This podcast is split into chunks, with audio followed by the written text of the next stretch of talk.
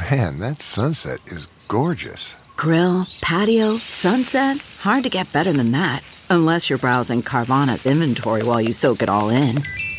Oh, burger time.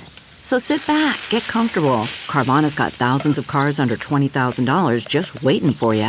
I could stay here forever. Carvana, where car buying meets comfort, meets convenience. Download the app or visit Carvana.com today. Good morning. I'm Randi Naughton at Fox 2 with your St. Louis news. Driven by Bommarito Automotive Group. A vigil is planned tonight for murdered Ole Miss student Ally Kostial from St. Louis.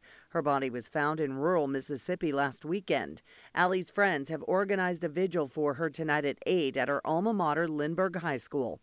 A college classmate, Brandon Theesfeld of Fort Worth, Texas, is charged with her murder. A separate vigil is planned tonight for 10 year old murder victim Eddie Hill IV. He was killed in a drive by shooting last Friday night while sitting on his porch.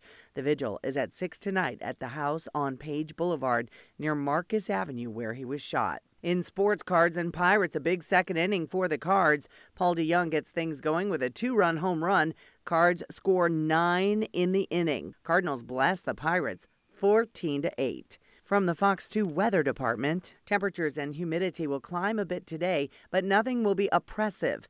This is as winds kick back out of the southeast. Sunny skies continue with seasonal weekend temperatures. Our next chance of storms will arrive into next week as a short wave will eventually bring a cold front through the area. It will spark showers and thunderstorms into Monday and Tuesday, but temperatures don't fall much behind it. It is a weak frontal passage as we rebound into the 90s by the middle of next week.